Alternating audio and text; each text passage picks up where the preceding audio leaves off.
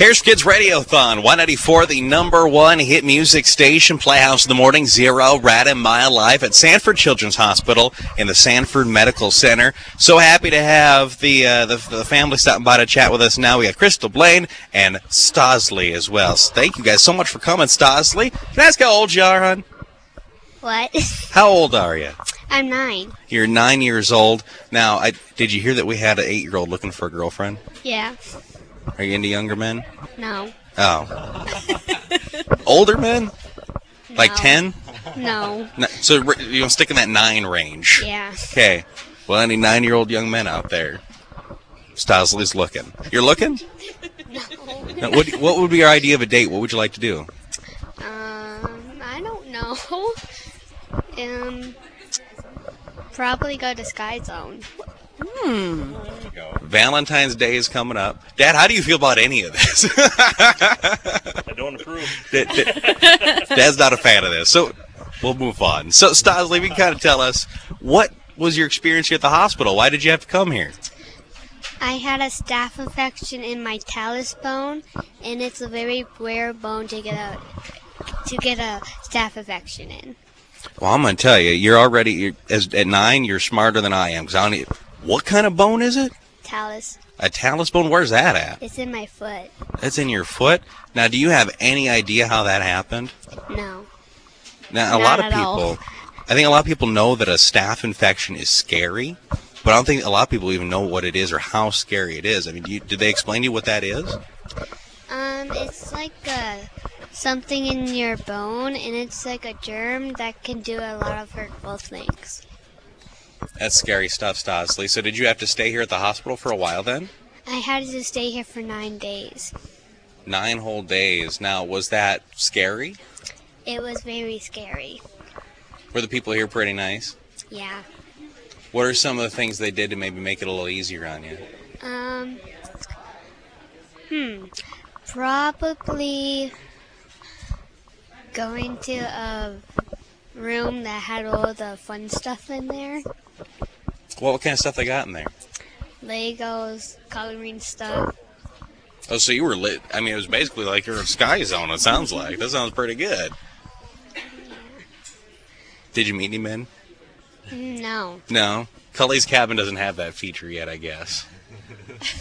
so now you're doing okay, though. After nine days, you're doing pretty good. Yeah. Good, good, good. So well, let's talk to uh, either mom or dad, whoever wants to kind of be the spokesperson here for you guys. So, mom, you find out that that Stosley's got something going on with her foot. I got to imagine. I mean, was that your first assumption? It probably wasn't. Actually, we doctored for four days, thinking it was a sprained ankle from a soccer injury. And on Tuesday, we went to the emergency room because the pain was too great. And um, I knew it was bad when the pediatrician on call admitted her without even coming to the ER to see her. Oh wow!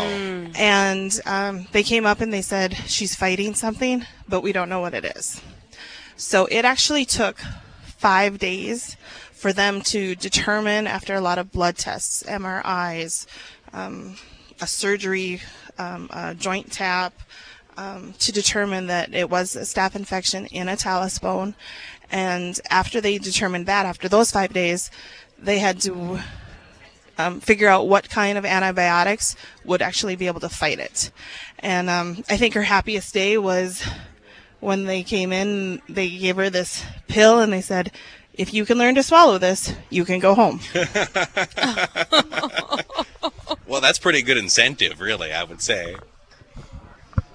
Was it was it a large pill? Was it a pretty good sized one? Um, it was like a half of an inch. Holy moly! I don't even like taking Advil; it gets stuck in my throat. So I'd, I'd be I'd still be in the hospital, Stosley. I'd still be here. Well, and mom, I gotta imagine then you're feeling. I don't want to use the word guilty, but like I know if that's me, and I'm, you know, I think I'm mending this for four days. I'm doctoring this up. I, I'm, you know, I'm doing a good job. You had to feel just terrible when you realized there's something so much more to it. Uh, we did. Um, it was. Uh, I thought I was going to go home with some mo- more powerful narcotics, and uh, the morning, the Wednesday morning after they admitted her, when her pain, you could hear her like scream down the hallway, and um, she at one time she says, "Mom, am I gonna die?" And uh, now she doesn't like to talk about it. But um, after it was nine days in the hospital, and it was actually October 16th, so it was almost six months after um, her first appointment for the uh, for the sprained ankle that we finally got a clear of health because after the hospital was um, eight weeks of antibiotics, a month in a wheelchair, a month on crutches, and then a boot for another two months. And uh, it, it, was quite the long process. And um, we found out sometime in the summer that if this would have happened a year earlier, mm-hmm. they would have sent us to Minneapolis because this of the doc- seven doctors on her team, uh, two to three of them were new to the Sanford Children's Pediatric area, and uh, if it wasn't for the seven specialists, you know. So knowing that you have this hospital here, and you didn't have to do any traveling, and you didn't have to do any commuting, I got to imagine that's pretty special. It means a lot. Oh, definitely, definitely. Um, my husband works out west in the oil field, so when this was happening, you know, he left on Sunday night thinking it was a sprained ankle, and I call him at four o'clock in the morning saying they're admitting her to the hospital. Um, knowing that we could be here close to our family and our friends, and uh, and I think that was one thing is Stosley had so many of her classmates from school come in and visit her.